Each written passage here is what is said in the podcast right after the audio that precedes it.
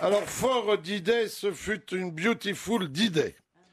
Hollande intronisé roi du monde.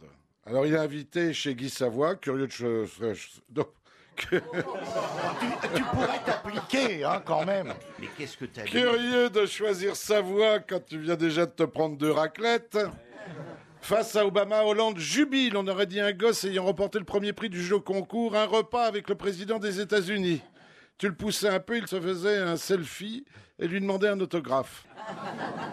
Commémoration du débarquement, une réussite, pas un faux pas. Seul ombre au tableau, l'absence de Copé, dernier de nos débarqués célèbres. À noter, la tenue de la reine, un tailleur vert fluo, on pouvait pas la perdre. On avait l'impression d'une salade poussée sur le sable d'Obama Beach. Ça fait mal aux yeux. Hollande cherche Sarkozy pour lui piquer ses rébanes.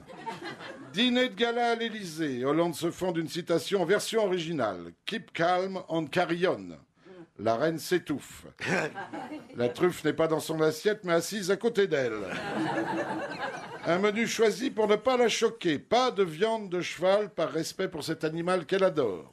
Pas de roast beef non plus, par respect pour son peuple. Pas de boudin encore, par respect pour Camilla qu'elle aime. Évitant le pont de l'Alma, visite au marché aux fleurs. Au milieu des roses, Camélia Pivoine, on aurait dit que la reine choisissait un nouveau chapeau. Hollande lui collait au train, façon Gorky, espérant ses croquettes.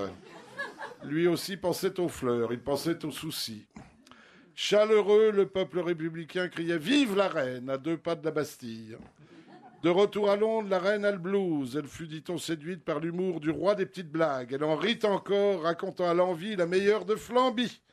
Ah, Prince, quelle est la différence entre une couturière et la reine d'Angleterre?